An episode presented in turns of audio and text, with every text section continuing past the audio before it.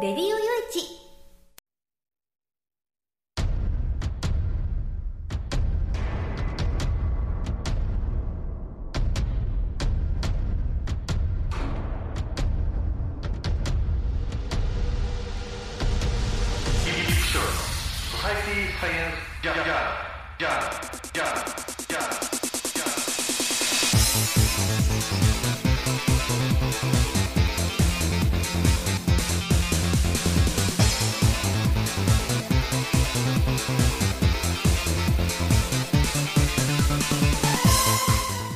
皆さんハローじゃご機嫌いかがですか、えー、ソサイティサイエンスジャーナル第572回ということなんですけどね、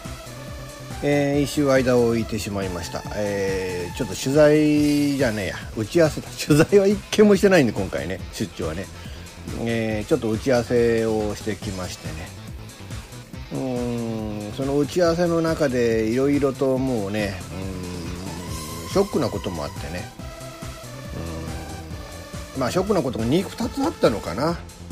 うん。長年ちょっとお付き合いをしていたそのねあるあの会社のある方なんですけどね。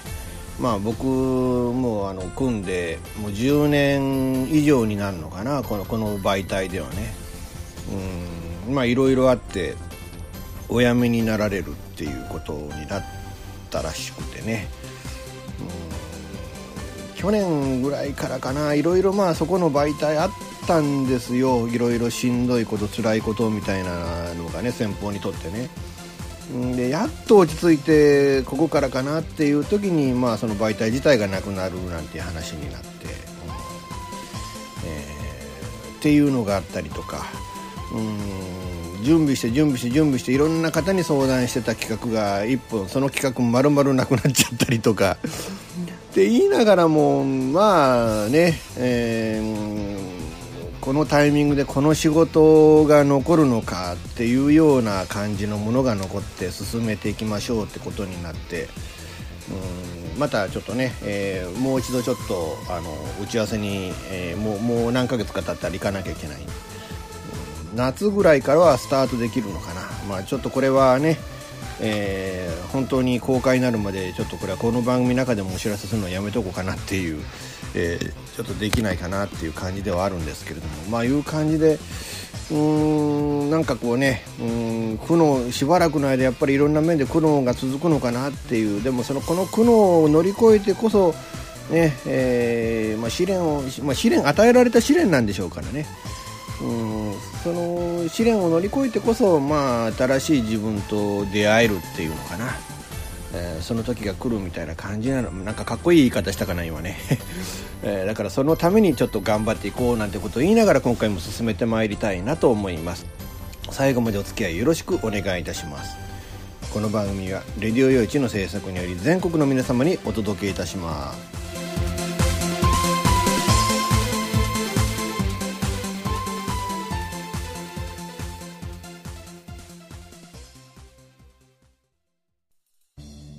FM 玉川をキーステーションに全国ネットでお送りする FM ミッドナイトハイウェイサタデースペシャルマイフレンド様のハイパーウィークエンドでは身の回りの出来事や1週間のニュースの中から話題を拾って毎週1時間お送りしております。また時にはゲストをお迎えしてのフリートークスペシャルとしてもお送りしております。週末の情報バラエティ番組マイフレンド様のハイパーウィークエンドインターネットレディオステーションニューウィンドで毎週土曜日に配信しております。ぜひ皆さん聞いてくださいね。テレビビンゴネットアイランド。会社で役立つ面白応援グッズの紹介をはじめためになる情報ミュージシャンの生出演など映像でお届けする30分の生放送。テレビビンゴネットアイランドは毎週水曜日19時30分から20時。テレビビンゴで放送中です。スタジオジュノンからのお知らせです。ああのやああのさチョイスラジオの説明するんだけども。チョイスラジオの説明をするんですけど。毎週月曜日の23時から。毎週月曜日の23時から。スタジオジュノンのサイトでや。スタジオジュノンのサイトでね。配信してっからやみんな聞いてけろな。配信をしてますからぜひ聞いてくださいね。詳しくはチョイスラジオって検索サイトでググってけらい詳しくは検索サイトで「チョイスラジオ」で検索してね。で待ってっからや来てけらい。じゃあ待ってるからね。来てね。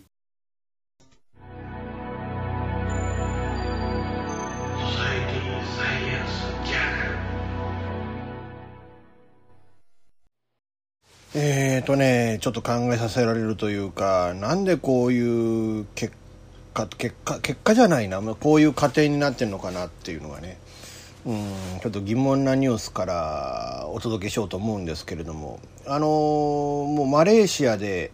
えーその今のね、えーキム・ジョンナム、えーキム・ジョンさんねあの北朝鮮のね、えー委員長のそのお兄さんになるキム・ジョンナムさんね、えーが亡くなったというか、まあ、殺害をされてからもうもうもう2年以上になるんですよね。2017年の2月クアラルンプール国際空港でうん VX ガスと思われるそのまあ毒ガスを顔に塗られて、えーそのまんまもう30分後ぐらいに息を引き取ってしまうっていうもう瞬く間にこんなねあの命を奪われるっていうもうまさにテロだったわけですけれども。おそらく誰がどう見ても北朝鮮のまあねスパイたちによる殺害であろうと思われるんだけれども、まあ、実行犯の2人は、まあ、テレビ番組のいたずらの企画だっていうのを信じ込まされてなんかね、えーそのリハーサルをしてたなんかそういう映像もなんかあの防犯カメラに残ってたっていう話もあるんですけれども、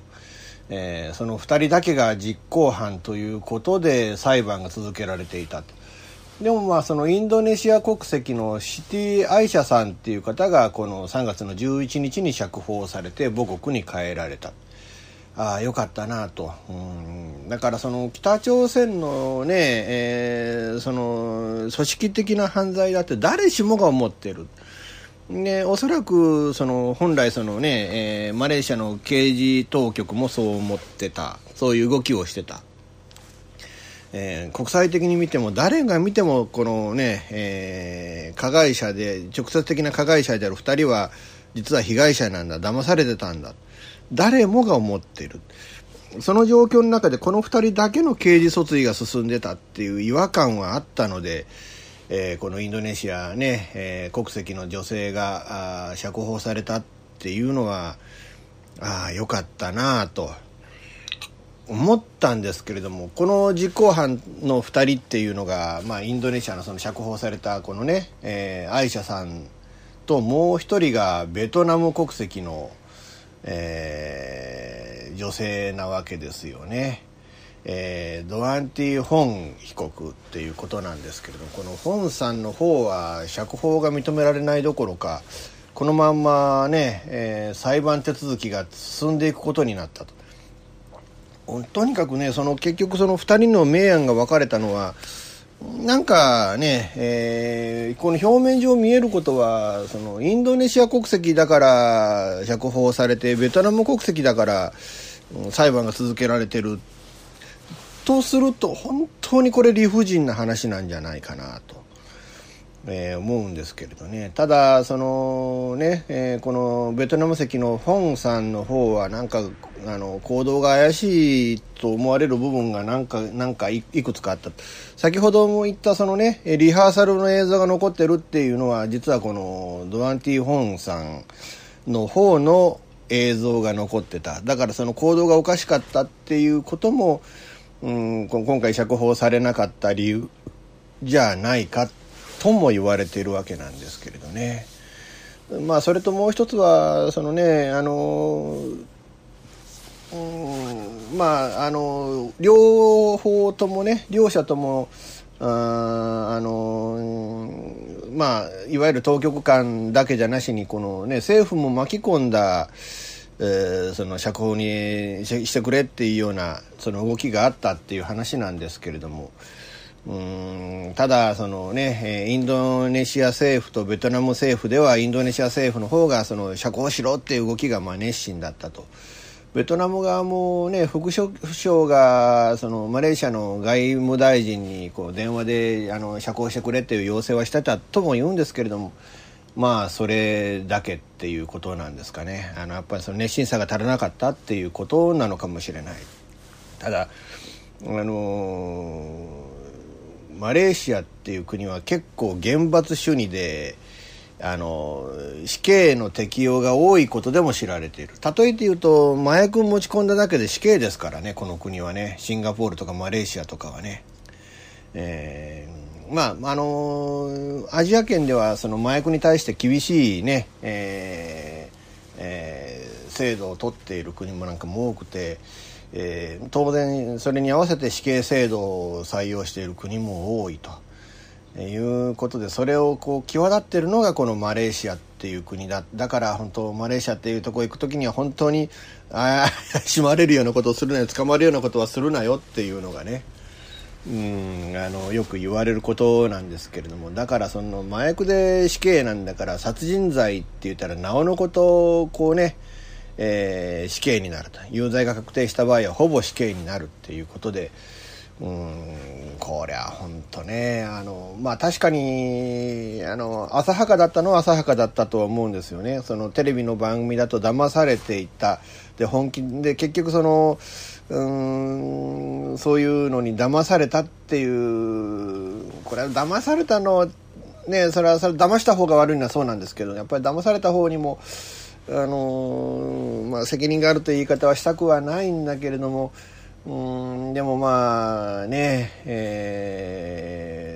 ー、それで実際にその行動を起こしちゃったんだっていうのはまあ浅はかだったとしかこうこういう場合言いようがないのかなってていうね、うん、だからといって本当に計画して悪意を持った人間このキム・ジョンナムという男を殺そうと思った人間はやはりなんとかねあの裁かれるべき人間であって。うんこの人が殺そうという意識を持ってなくてただびっくりさせたろうと思っただけで死んじゃったっていうのは本当こう気の毒なのでねでましてや、うん、共犯となる一人はあこうね、えー、いわゆるもうあのもうこれ控訴取り消しね訴えるのを取り下げたっていうことなんで言ってみれば超法規的措置で、えー命を助かわれてでもう自由の身になったと。でもう一人はこのまま裁判で下手すると殺人罪の有罪判決を受けて死刑になる。どう考えてもねこの2人がこうこれだけねこのあの待遇が変わってくるっていうのはこう理不尽な話なんでね。なんとかなんとかねこのベトナム籍の本さんも助けてあげてほしい助けてあげることはできないのかっていうね。うん国際世論を高めるとかっていうね、えー、ことができないのかなっていうふうにも思うわけですけれども。ただ一方で北朝鮮もね、えー、その2度にわたってトランプ大統領とそのキム・ジョンさんとがこうねお会いになってこう話をしてきたっていう。まああの最終的には合意には至らずこう物別れには終わったっていうことではあるんですけれども。でもそれによって国際社会が北朝鮮に対してのこのねいわゆるアンダーティーなアンダーグラウンドなイメージを持つっていうのが、うん、だいぶこう薄れてきてるっていうこともあるでしょうし、まあ、これからね、えー、北朝鮮がどういう態度をとってなんかまたまたミサイル発射するんじゃないかみたいな話もありますけれども。あのどういう態度をとってでどういうふうにこうあの国際的に評価を得るのかっていうね、うんっていうのもまあ動きもあるんでしょうけれどもまあそれも合わせてねうんなんかこう北朝鮮っていう国のイメージが良くなるとうんなんかこのね、えー、本さんっていう方がこの実行犯的に騙されてね仕方なしにこうこうあのこんなことになると思わずにやっちゃったんだっていうその相対的な善悪の感覚っていうのかな善人悪人の感覚っていうのか。うん、それがこうねそのかわいそうだっていうのが薄まっちゃうような気がしてね北朝鮮が悪いやつらだってなるとこの2人がねその悪いやつに騙されたんだ。だから悪いやつじゃないじゃないか。もしくはねまあ、いいやつっていう表現はやっぱり人をね死に至らしめてるわけだからいい人っていう表現はよくないんだろうけれども。だから本当ねあのその北朝鮮のイメージが良くなることによって彼女たちは悪くないんじゃないかっていうイメージがこう染まっていくのがちょっと僕は心配でもあるんですけれども。なんかね、本当はあのこのあのどうしてもこの2人の、ね、国籍が違うとか、うん、そんな大した違いがなしにこう、ねえー、待遇が変わってくるっていうのも僕はちょっと納得はできないただこれ検察当局側がねその釈放しろっていう圧力に対して反発したっていう可能性もあるのかなと。まあ、誰かを有罪にして貶めないと落としどころに持っていかないとうんマレーシアの検察当局が納得しなかったっていうそういうもしかしたら背面側面もあるのかなっていううんそんな気もするわけなんですけれども。ただもう北朝鮮の関与を立証するのが難しいとなると実行犯が殺したんだっていうそのその事実しか残らない、う、その部分でねで1人は、ね、インドネシアに返しちゃったとなるともう残る1人しか当事者いないわけですからね。えー、この人を有罪という形にして納得させるさまざまなところを納得させる特に、うん、警察検察当局を納得させるっていうところを落としどころとしてるのかなっていうあまりにもねあまりにもちょっとこれ正義に反するような気がして僕はならないんですけれどもどうなんでしょうかね。うんまあ、僕としたらこのね、えー、この実行犯とされた2人ねえー、2人ともがあの刑事訴追されないような、えー、釈放されるような方向でなんとかね、えー、動いていただきたいものだなと思います。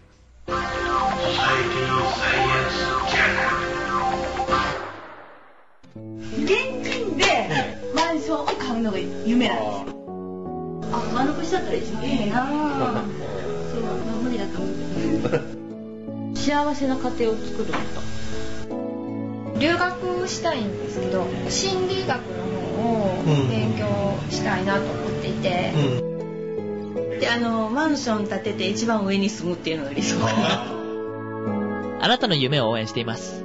風俗リンクラジオ。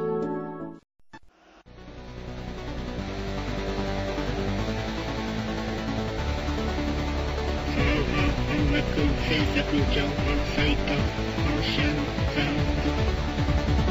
シャンサンズは音楽をやりたい方を支援する音楽情報サイトです。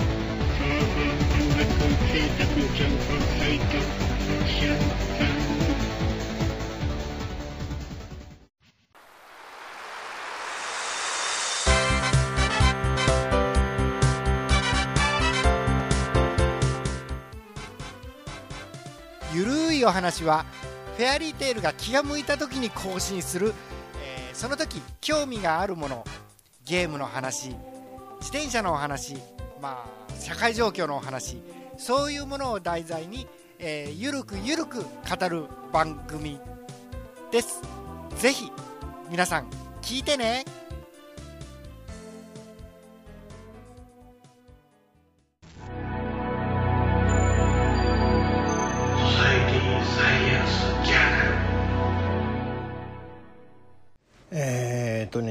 スのね、うん、その EU からの離脱するっていうことで、このね、議会とそのイギリス政府がなかなかこう合意ができなくてね、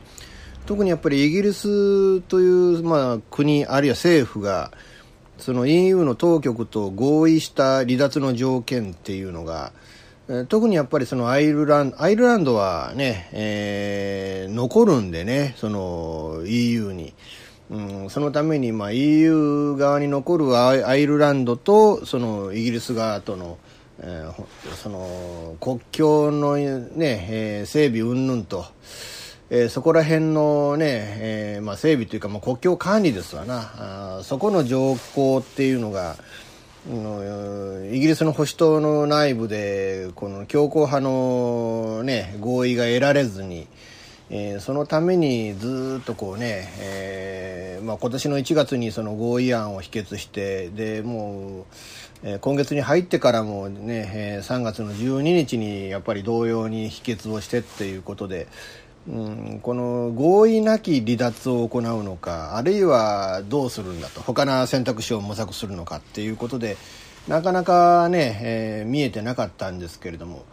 えー、まあ政府がね側がこのイギリスからの離脱を、えー、とりあえずはとりあえずは延期すると、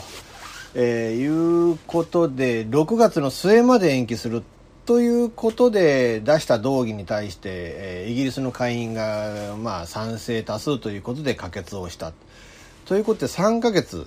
えー、そのイギリスが離脱するっていうこと、えー、それをまあ回避はしたっていうことなんですけれどね。うんただどうどうなんですかねこれ以上の、えー、長期の離脱になると、えー、その欧州議会議会が5月の末にあるのでそれにイギリスも参加しなきゃいけなくなるとか、えー、まあいろいろまあね、えー、簡単には今までのそのじゃ抜けますよっていう方向の話だけでは済まなくなる。まあ、仮にね、欧州議会でイギリスが参加をして、イギリスの、ね、方からこう議員を出したということになると、えー、結局その、えー、わずか、ほんのわずかな期間で、ね、任期が終わってしまう議員のために選挙活動しなきゃいけないみたいなこともあるのかもわからないですけれどね。うん、だからまあ、ただまあぶっちゃけ円満に離脱をしようと思うとそのイギリスと EU が合意した内容っていう、えー、そこからあ、ね、それ以上のなんていうのかなその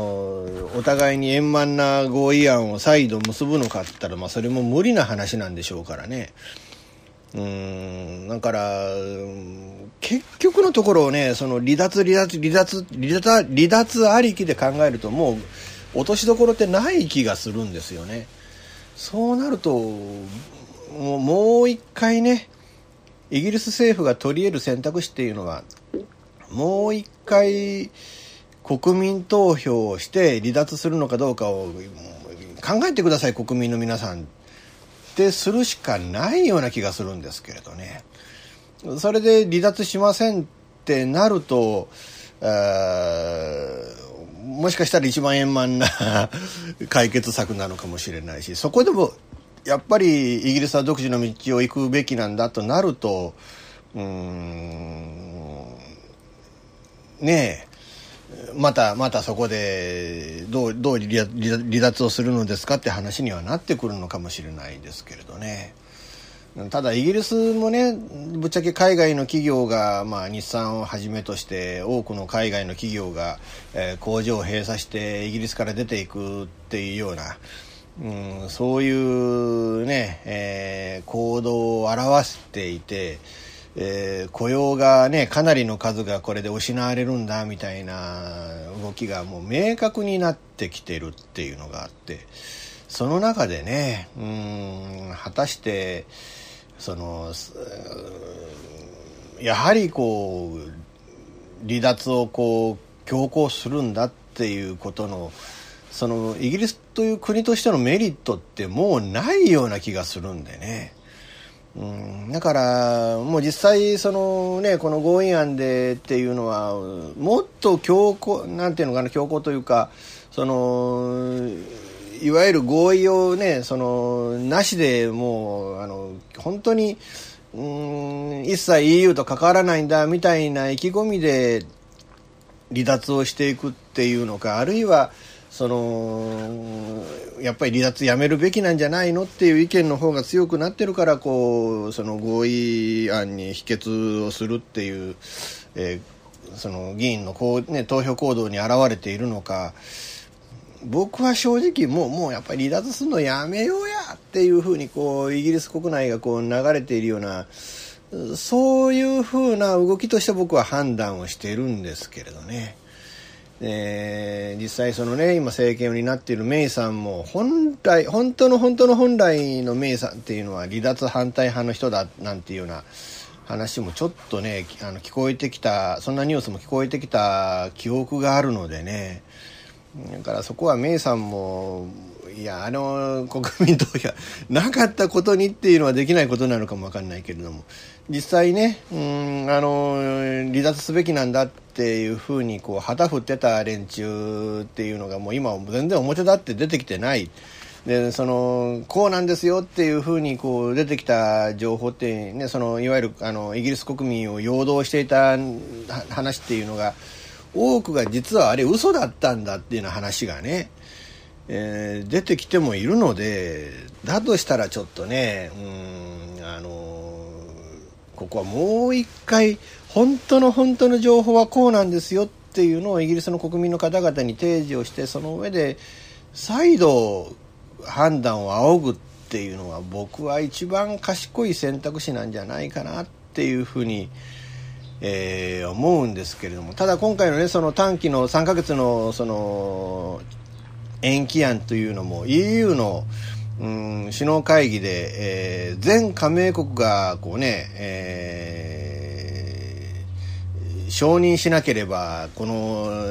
ね、えー、イギリス下院が採決をしたこの延期案っていうのも有効にはならないっていうことなんですよね。で短期間の期限延長はその EU の内部でも違和違和感を感じ、まあ、異論があるということなので、もしかしたらこの EU の首脳会議でうん認められない可能性があると。その場合はどうなるんですかね。結局合意なき離脱ということで3月の31日ですか、えー、あ29日なんですか。えー、どうなんですかね。えー、もうこれ、もしかしたら本当に合意なき離脱という方向に行ってしまう可能性もあるっていうことは考えなきゃいけない。えー、難しいですよね。うんあの今後ね、えー、どういう動きを見せるのかあるいはちょっと僕は正直うんあのもっともっとね大胆なあもうもうあのやめるのやめたっていうね EU やめるのやめたっていうそこへなんとかこうねあの持っていかなければこれはもう根本的な解決策にはならないような、えー、気がするんですけれどもどうなんでしょうかね。え、実際辞めるっていうことでその、ね、イギリスの経済にこれだけ多くの影響が与えているわけででもうあのどう見てもイギリスという国は国,、ね、国民は離脱することでもう幸せにならねえぞこれはっていうのがもうこう見えているっていう部分もあると思うのでぜひちょっとあの勇気のある決断をこの際していただきたいものだなと思います。ソサエティサイエンスジャーナルほぼ毎週金曜日更新しているミスター y のワイワイフライデー絶好調でお送りしているははずなんですけど皆さん聞いてますか？本当にメッセージが来なくてしょぼーんな私ですが皆さんからのメッセージも募集中。できれば毎回聞いてください。私も毎週更新できるように頑張ってます。ミスター y のワイワイフライデー。毎週金曜日ほぼ更新中です。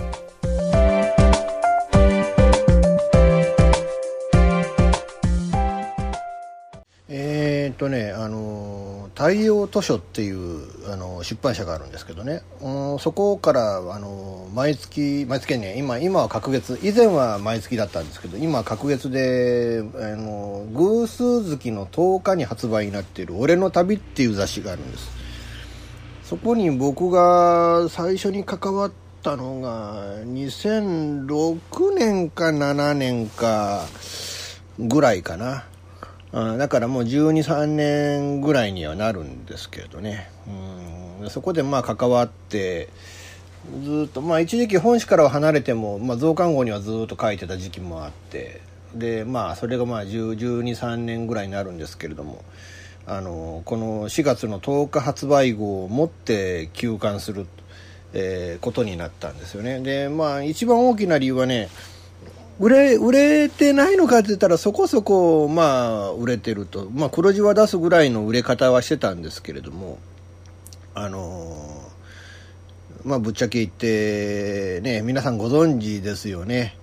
あのコンビニで成人誌が置けなくなった、えー、いうことでね、えー、今のねその成人誌いわゆるエロ本って言われてる本ね。エロエロ雑誌ですか。うんあのもう8割から9割がもうねコンビニだそうなんですよ。うんなのでもうね市場そのものがなくなっちゃうっていうことで、うん、まあそれでもまあ書店一部の書店で売れるように、まあ、その方向でっていうまあそういう選択をした雑誌なんかもあるんでしょうし、えー、いやもううちはもうあの電子書籍で行くんだとかうんもうね、えー、アマゾンで売るんだとかなんかそういう選択をした雑誌なんかもあるとは思うんです。ただもう俺の旅っていう雑誌は、うん、ちょっとまあ社内体制やらあるいはその経営者の考え方であるとか、えー、そういったもので電子書籍とかいわゆるそのネット販売っていう方向にはいかずに、えーまあ、ここでその会社そのものが成人史から撤退するっていう方向を選んだっていうね。うんただまああの太陽図書はねあのナックルズっていう実はナックルズですか。っていう雑誌も抱えてるのでうんだからまあそっちの方でもうね、えー、まあ、そっちはコンビニに当面は残るっていうことでうんまああのなんとかまあ当面は生き残るっていうことらしいんですけれどもただここら辺もね、いわゆる実話誌っていう実話誌っていうのが何が実話誌なのかなと思ったら、まあ、ぶっちゃけヤクザの情報が載ってるのが実話誌っていうんだみたいなね。うーんらしいんですよね。でそういう雑誌に関してうんまあそこら辺はだからまたコンビニがねどう判断をするかっていう部分もあってまあ、当面残るからっていう部分はホッとしてる部分会社としてはねホッとしてる部分なんでしょうけれども。うんまああの難しいとこだなということでね。でまあその編集長の生駒さんっていう人はものすごい情熱を持ってねうんあのこの雑誌「俺の旅」っていう雑誌にもうこうねもう青春どころで命までかけてたんじゃないかなで15年前にそのこの方がその、まあ、太陽図書に吸収合併されて当時俺の旅を発行してたミリオン出版にね、えー、入社した動機っていうのも俺の旅を俺にやらせてくれっていうそこで一編集者として入ってでそこからずっとねうんもう本当あのほぼほぼほとんどの時期を編集長として過ごされてたっていうね。で、まあ、僕ももう15年ぐらい前かな。あの編集長が取材で岡山にいらしてね。で当時の僕はまだ物書きでも何でもなくて、うん、連載雑誌連載すらしたことがなくてね、うん、大昔ね大昔実は全然違う名前かもうもうほぼあのゴーストライターでうん、なんかちょっとそんなメディアにちょこっとね似たようなメディアに関わってであるある名前で連載をちょっとということはあったんですけどぶっちゃけこのね僕の名前で、まあ、当初はイプシロンって名前でね、まあ、まあこの番組で使ってる名前ね本本来今まで使ってた名前そのままですよ。で後にまあ著書を出してからはね、えー、この吉岡雄一郎というまあ本名でえー、その「俺の旅」っていう雑誌にもこう後に関わらせていただいて。でもまあ編集長が岡山にいらした時に僕が運転手をしたっていう縁が実は僕とそのね生駒編集長「俺の旅」っていう雑誌をこう結びつけたそのきっかけだったんですけどね。まさかその僕がね運転手としてあった僕がまさか後にねその雑誌で10年間も連載記事を書かせてもらうことになるなんてね。うん、思いもしなかったですけれども。でも本当ね何ていうのか売れてるのにそこに市場がなくなってで存続させることが困難になったっていうのがねなんかこう虚しくてね。なんでなんでこの雑誌を残すことができなかったんだっていう、まあ、またしかもちゃんと書店でねあのもうコンビニ市場に頼らずに書店で売るような雑誌にできなかったんだとかね。うんこのこの雑誌をもうちょっとなんとかね、えー、ここまでここまで弱らせる前に僕らライター陣が何かできなかったのかとかね。なんかこう虚しいんですよね。でねまあちょっとお願いなんですみんな読書の読読者にあのリスナーの皆さんにね。あのこの最後にね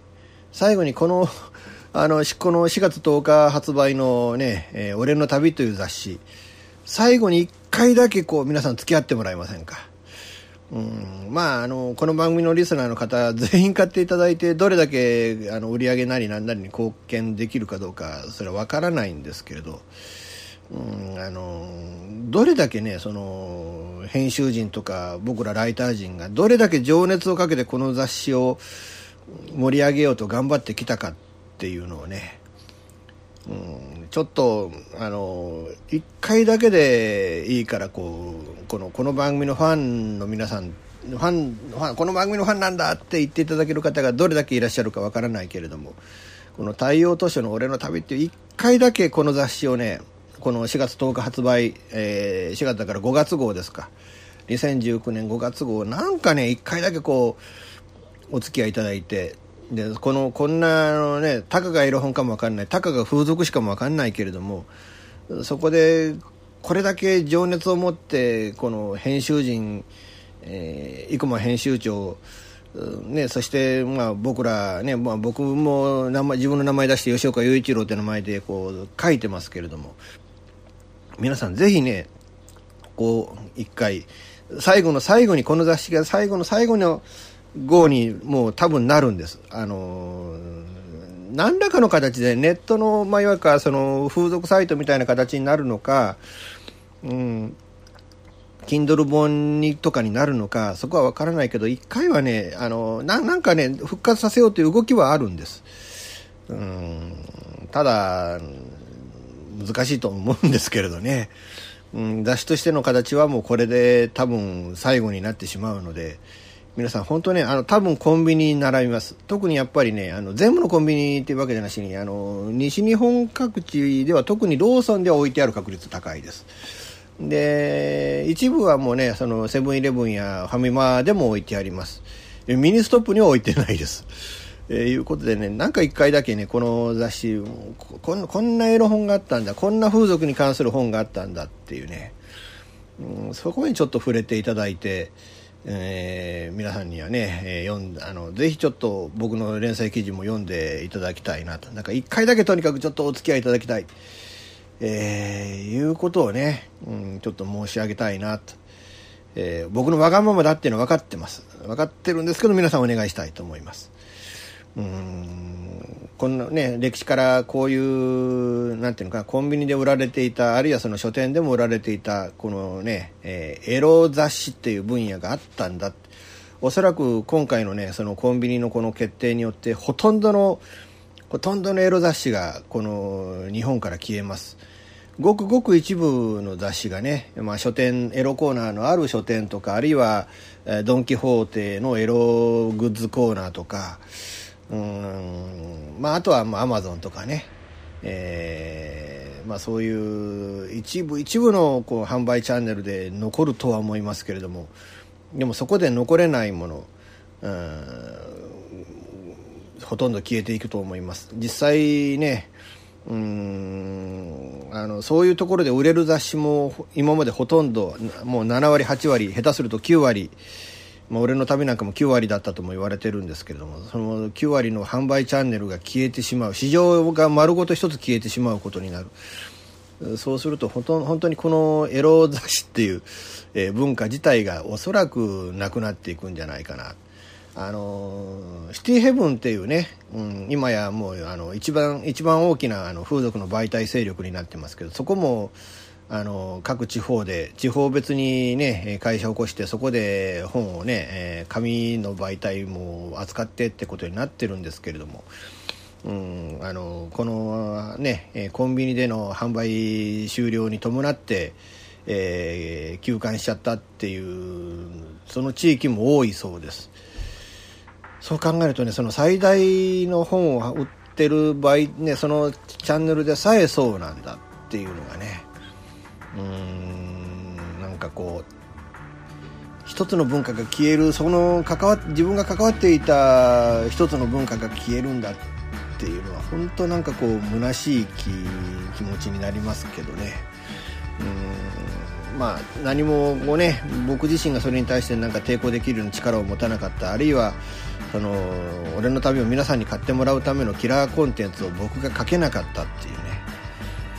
うんその悔しさってていうのは本当に強いです、何よりもね、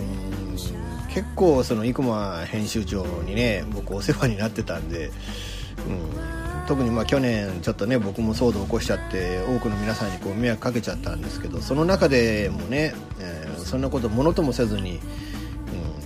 編集長僕ずっと使い続けてくれましたからねこの1年間、うんだから本当にね、うん、虚しいし悲しいし辛いなっていう、えーそういう気持ちでいるわけなんですけど、えーわがままなのは分かってます。本当にあのめったに僕はこの番組の中でわがままは言いません。まあ自分の本買ってくれぐらいのことは言いますけれどね。うんだけど本当そんなにわがままは言いませんけれども今回のわがままはちょっと付き合っていただきたい。えーいうことで最後に1回だけこうね買っていただきたいということでまああのコンビニとあとはアマゾンでは絶対100%買えると思いますので、えー皆さんよろしくお願いしたいなと思います。